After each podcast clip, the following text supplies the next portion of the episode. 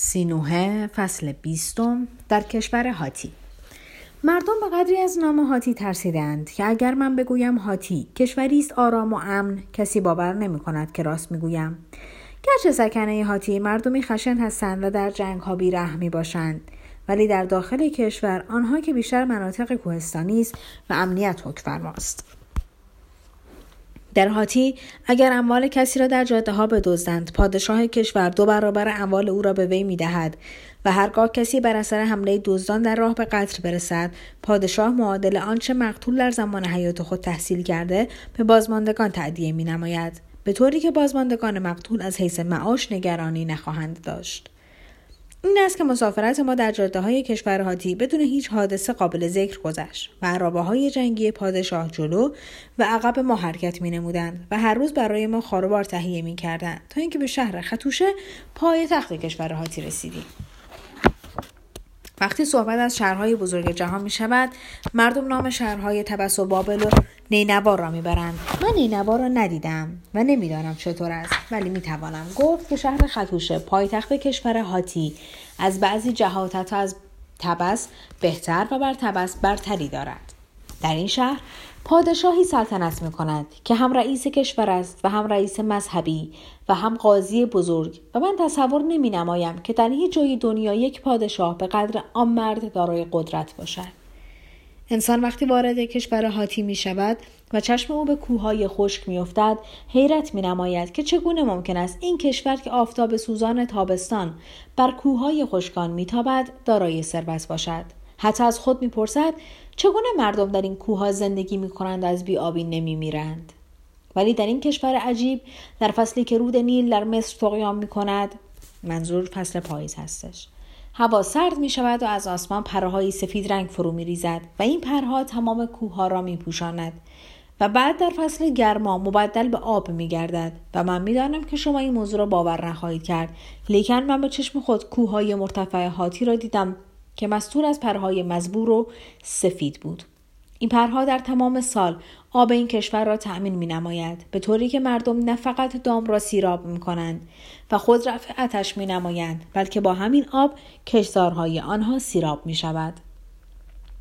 به همان اندازه که سکنه هاتی در داخل کشور آرام هستند برای همسایگان دائم بهانه می تراشند و پیوسته علائم سرحدی را به عقب می‌برند که بتوانند خاک دیگران را تصاحب نمایند در مرز سوریه یک دژ بزرگ ساختند که دیوارهای آن از سنگهای عظیم برپا گردیده و این دژ بر منطقه وسیع حکومت می نماید و تمام کاروانهایی که از سوریه به هاتی می روند و از آنجا عبور می کنند باید به مأمورین هاتی که مرکز آنها این دژ می باشد باج بپردازند. هیچ کاروان بعد از ورود به کشور هاتی حق ندارد از شاهراه خارج شود و اگر شد مال و جان کاروانیان هدر است و اموال آنها را به یقما می‌برند و کاروانیان را اگر مقاومت کنند به قتل میرسانند و در صورت عدم مقاومت آنها را به اسارت می‌برند و برده می‌کنند. ثروت سکنه هاتی سه سرچشمه دارد. اول باجی که از کاروانیان و مسافرین می‌گیرند و دوم از راه حمله به کشورهای مجاور و سوم به وسیله استخراج طلا و مس و یک نوع فلز مخصوص که خاکستری متمایل به آبی است و آن را آهن می‌خوانند. و من نمی‌دانم چگونه سکنه هات این فلز را استخراج می نمایند و با آن اسلحه می سازند زیرا آهن مثل مس آب نمی شود و من خود یکی از معادن آنها را که از آنجا آهن استخراج می دیدم.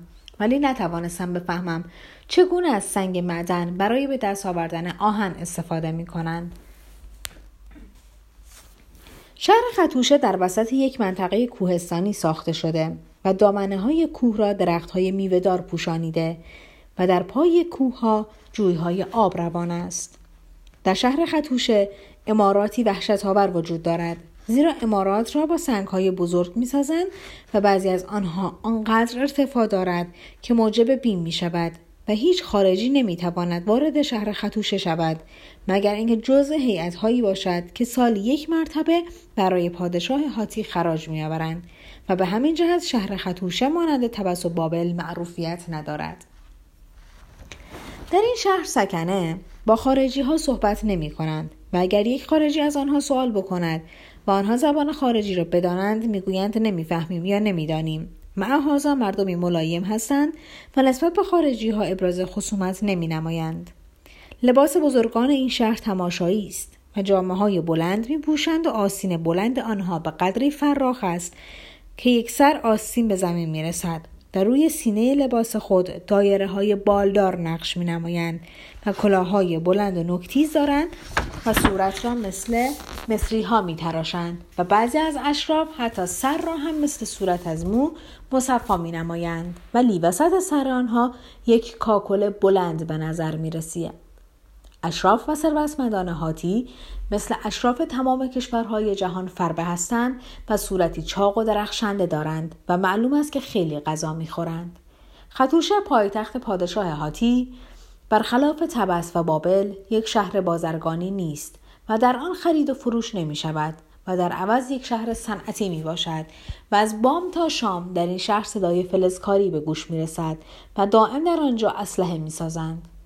سکنه هادی به خلاف ملل متمدن سرباز مزدور خارجی ندارند و تمام سربازان آنها اهل محل هستند و من تصور می کنم به دو جهت آنها سرباز مزدور استخدام نمی کنند. یکی اینکه خارجی ها را مثل خود شجاع نمی دانند و دیگر اینکه فکر می نمایند یک سرباز مزدور هر قدر شجاع باشد باز مزدور است و به قدر یک سرباز محلی دلسوزی و همت ندارد. هاتی دارای رؤسای محلی است و هر یک از رؤسا در ولایت خود استقلال داخلی دارد. ولی از پادشاه هاتی اطاعت می کند روش اجرای عدالت در کشور هاتی به قدر حیرت آور است که ملل متمدن نمی توانند باور کنند.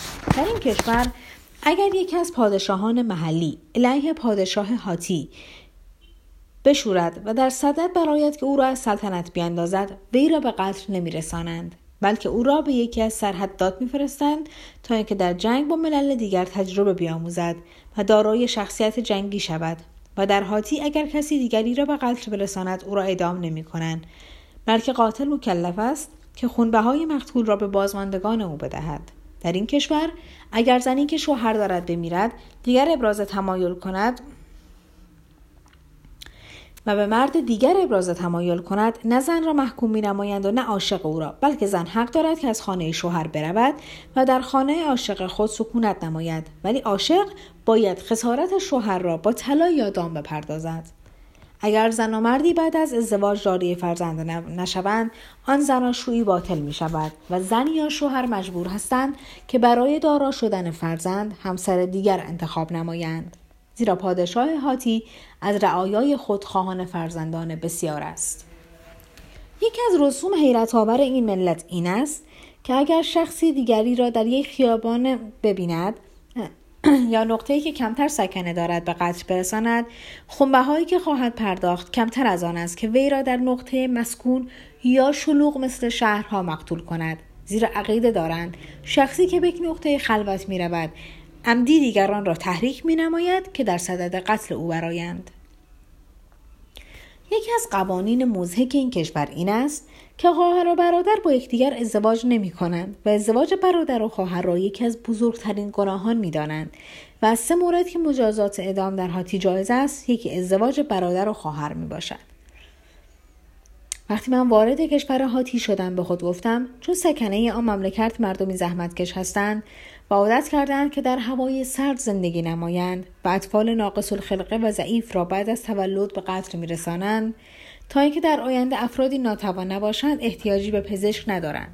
من شنیده بودم که در آن کشور وقتی کسی ناخوش می شود ترجیح می دهد که بمیرد ولی معالجه نشود چون نمی تواند اعتراف نماید که بیمار است. من می دانستم که سکنه هاتی از مرگ نمی ترسند ولی از ناتوانی بیم دارند ولی متوجه نبودم که در این کشور هم عدهای جز اشراف هستند و اشراف و توانگران در تمام نقاط دنیا تنبل و تنپرور می باشند و از مرگ می ترسند و خود را معالجه می کنند که نمیرند. این بود که عدهای از اشراف با لباس مبدل هنگام شب به خانه من می آمدند و من آنها را معالجه می کردم و اکثر آنها از عوارض ناشی از افراد در نوشیدن شراب در زحمت بودند و اشراف خطوشه زیاد شراب می آشامند و دست آنها بر اثر افراد در شراب دچار رعشه می شود و بیماران از من می خواستند که رعشه دست آنها را از بین ببرم و من به وسیله داروهای مسکن و از سهمام آنها را معالجه می کردم. یکی از چیزهایی که سبب گردید که اشراف شهر با من دوست شوند این بود که مینا مقابل آنها میرقصید و هر دفعه که آنها به خانه من می آمدن من به مینا می گفتم که مقابل اشراف برقصد و آنها هدیه های گرانبها به او می‌دادند و خود من نیز از بیماران زر و سیم می گرفتم ولی در مدتی کم توانگر شدم. در صورتی که هنگام ورود به کشور هاتی تصور می کردم که با همیان خالی از آنجا مراجعت خواهم کرد. یکی از کسانی که با من دوست شد نام نویس پادشاه هاتی بود که چند زبان می‌دانست و نامه پادشاهان خارجی را برایش می‌خواند و جواب آنها را مینوشت. یک روز که وی در خانه من آشامیدنی نوشیده و از رقص مینا لذت برده بود از وی پرسیدم برای چه؟ پادشاه شما شهر خطوشه را بر روی خارجیان بسته و نمی‌گذارد کسی وارد این شهر شود. و چرا در این کشور کاروانیان حق ندارند که از جاده ها خارج شوند؟ مایا بهترین نیست که ملل دیگر به این شهر بیایند و قدرت و عظمت پادشاه هاتی را ببینند و بروند برای دیگران حکایت کنند؟ نام نویس گفت روزی که پادشاه ما شوبیلولیوما پادشاه شد گفت سی سال به من مهلت دهید و من هاتی را قوی ترین کشور جهان خواهم کرد و چون به زودی این مدت تمام می شود تصور می کنم که در آینده ملل دیگر نام ما را خواهند شنید گفتم هنگامی که من در بابل بودم شست بار شست سرباز را دیدم که از مقابل پادشاه بابل عبور کردند و وقتی قدم بر می داشتند مثل این بود که صدای امواج دریا به گوش می رسد. ولی در اینجا ده بار در سرباز را هم ندیدم. که حرکت نمایند و در این صورت برای چه شما این همه عرابه جنگی و اسلحه دیگر می سازید زیرا نمی توانید از این اسلحه استفاده نمایید؟ نام نویس شاه خندید و گفت ما برای این اسلحه می‌سازیم که به دیگران بفروشیم و غذا تحصیل کنیم. خنده کنم گفتم یک گرگ هرگز دندان و چنگال خود را به خرگوش نمیفروشد. نام نویس شاه از این حرف خندید و گفت من این گفته را برای شاه نقل خواهم کرد و یقین دارم که او از این حرف تفریح خواهد نمود. و دیگر اینکه در کشور ما برخلاف کشورهای دیگر اقنیا بر فقرا حکومت نمی کنند بلکه اقویا بر زعفا حکومت می نمایند چون گرگ برای این به وجود آمده که بر خرگوش حکومت نماید و من یقین دارم قبل از اینکه موهای تو سینوه سفید شود خواهی دانست چگونه یک دولت قوی که برای فرمان روایی به وجود آمده بر تمام ملل ضعیف حکومت می نماید. من خود را به سادگی و نفهمی زدم و گفتم همانطور که شما خدایی دارید که خواهان حکومت بر ملل ضعیف است در کشور مصر هم فرعون خدایی تازه یافته است. نامنویس گفت من چون نامه های سلاطین خارجی را می‌خوانم نامه های پادشاه مصر را هم خواندم و می‌دانم که خدای جدید او خیلی صلح را دوست میدارد. و می‌گوید که هیچ اختلاف بین ملل نیست که نتوان آن را با مسالمت حل کرد و حتی فرعون شما یک شاخه طلا برای ما فرستاده که به شکل به اضافه منظورشون صلیبه. و می‌گوید اینکه این شکل زندگی و صلح می باشد نامنویس وقتی این حرف را می‌زد. دو انگشت خود را متقاطع کرد تا به من بفهماند که شاخه مزبور چه شکلی است.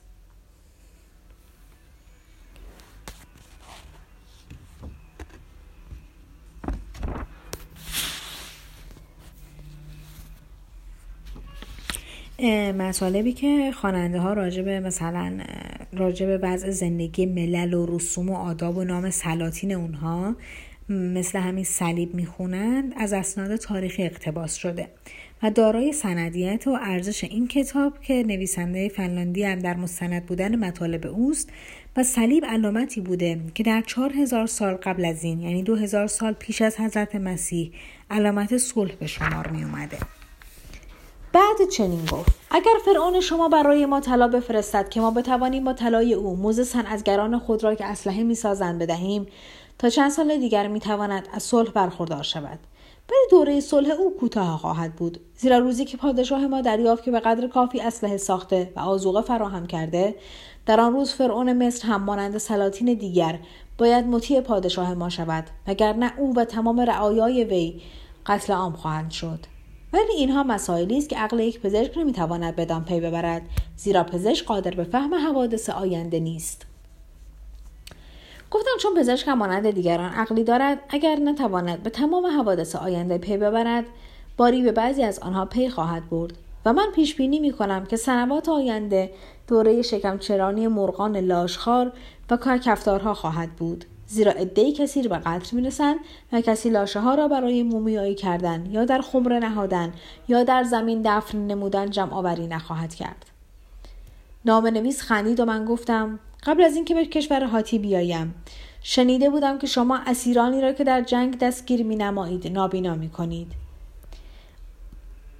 و آنها را با آسیاب های خود می بندید تا اینکه سنگ آسیاب را به گردش درآورند و من این موضوع را باور نمی کردم ولی در این کشور به چشم خود دیدم و این عمل از یک ملت متمدن پسندیده نیست و نیز شنیدم که شما در سرحدات خود هنگام تجاوز به عراضی ملل دیگر مرتکب بیرحمی های فجی می شوید و دست مردم را قطع می نمایید و پوست سرشان را روی صورت برمیگردانید و بعضی از افراد را به سیخ می کشید و این اعمال وحشیانه در خور درندگان است نه انسان متمدن نویس گفت ما به مناسبت اینکه یک ملت متمدن هستیم چشم اسیران را کور می کنیم و بعد آنها را با آسیاب های خود می بندیم.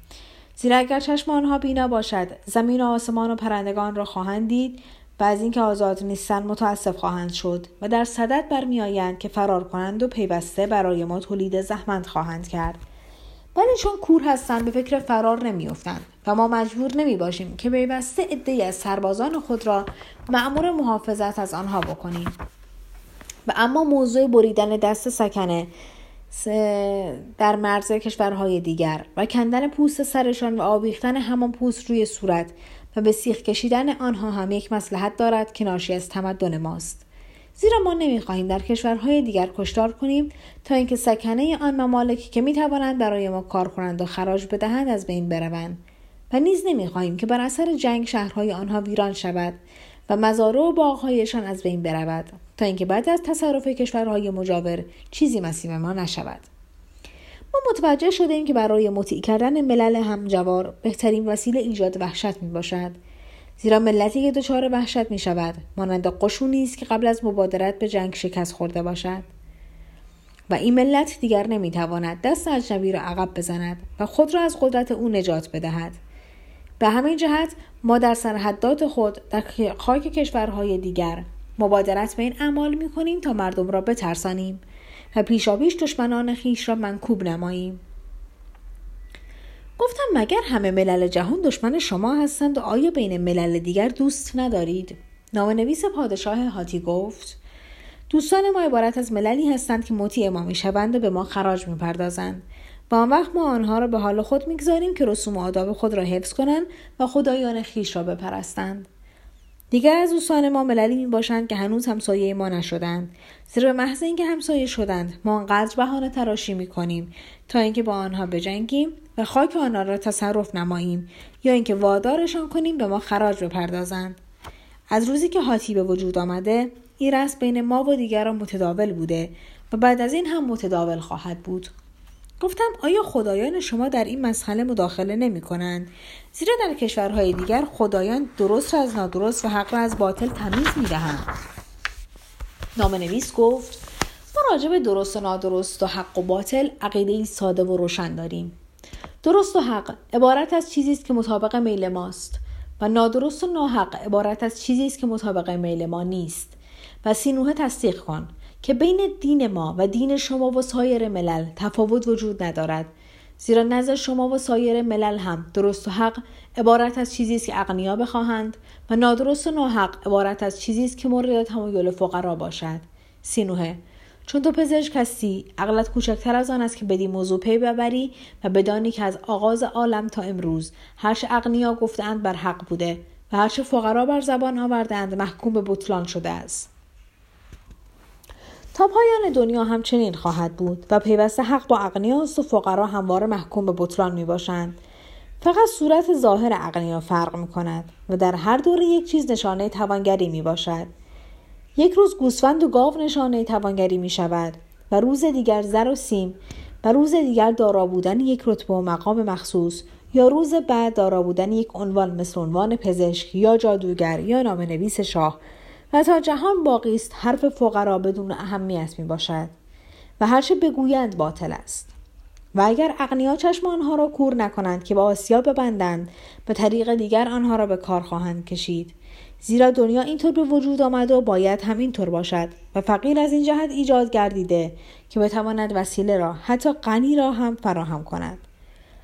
و خود پیوسته گرسنه در زحمت باشد و مزیت دیگر تمدن ما بر تمدن دیگران این است که ما همه غنی هستیم و ملل دیگر را فرمانبردار و مطیع و فقیر می‌کنیم تا اینکه پیوسته برای ما زحمت بکشند و دسترنج خود را به عنوان خراج به ما بدهند. تا ما به راحتی و سعادت زندگی نماییم. و اما خدای ما طبقه خواص کشور دوتاست یکی آسمان و دیگری زمین. و هر سال در فصل بهار به افتخار این دو جشن می‌گیریم و جلوی ملت را باز می‌کنیم تا اینکه مردم نیز بتوانند جشن بگیرند. زیرا سال یک مرتبه باید جلوی ملت را باز گذاشت تا اینکه روزی را به شادی بگذرانند. و بهترین فصل برای آزاد گذاشتن مردم فصل بهار است. چون در این فصل است که زمین از آسمان باربر می شود و زندگی دوباره خود را آغاز می کند و انسان نیز چون زمین است. ما برای باردار شدن زنها قائل به اهمیت زیاد هستیم. زیرا ملتی که باید بر جهان حکومت کند میباید فرزندان بسیار داشته باشد تا اینکه قدرت او را در زمین توسعه بدهند. و عوام و ناس ما مثل طبقات عوام تمام کشورها دارای خدایان عدیده هستند. ولی ما برای عقاید آنها قائل به اهمیت نیستیم و نه ممانعت از عقیده آنها می کنیم و نه تشویق می نماییم زیرا عقاید مزبور از نظر سیاسی نه برای ما سود دارد نه زیان. ما طرفدار خدایانی هستیم و پرستش آنها را تشویق می کنیم که پشتیبان زور و وحشت باشند. چون با زور باید بر دیگران حکومت کرد و با وحشت باید سایر ملل را ترسانید تا اینکه مطیع شوند و اگر روزی ما برای خدایان زور و وحشت معبدهایی بسازیم آن معابد را به استخوان جمجمه آدمیان برپا خواهیم کرد. ولی اگر تو بعد از خروج از این کشور این حرفها را برای دیگران حکایت کنی هیچکس از تو نخواهد پذیرفت. برای اینکه تمام ملل دور در تصور می نمایند که ما ملتی دام پرور و چوپان و فقیر هستیم. که پیوسته در کوه با فقر زندگی می کنیم و نه استعداد آقایی داریم و نه حکومت بر دیگران. نام نویس پادشاه هاتی بعد از این حرف از خانم رفت و پس از رفتن او به مینا گفتم من از توقف در این کشور سیر شدم زیرا آنچه باید بدانم دانستم و بعد از این هرگاه در این کشور و به خصوص این شهر توقف نمایم. بعید نیست کشته شوم. و اگر مرا به طور عادی به قتل میرساندند خیلی وحشت نداشتم. ولی در این کشور وقتی می‌خواهند خارجیان را به قتل برسانند پوستشان را می‌کنند یا آنها را به سیخ می‌کشند. این است که هرچه زودتر باید از این شهر رفت و جام به در برد. در روزهای بعد من از بیمارانی که به من مراجعه کردند چیز دیگر شنیدم. و آن اینکه در کشور هاتی هر کس عقیده غیر از عقیده رسمی دولت را انتشار بدهد به جرم جادوگری ای را به سیخ می‌کشند و متاسفانه من چند مرتبه چیزهایی گفته بودم که غیر از عقیده رسمی ملت هاتی بود و هر لحظه امکان داشت که مرا دستگیر نمایند و به سیخ بکشند. این بود که به بیماران خود گفتم که قصد مراجعت دارم و چون آنها در دستگاه دولت نفوذ داشتند برای من اجازه عبور دریافت کردند و قرار شد که من از جاده مخصوص عبور کنم و خود را به ساحل برسانم.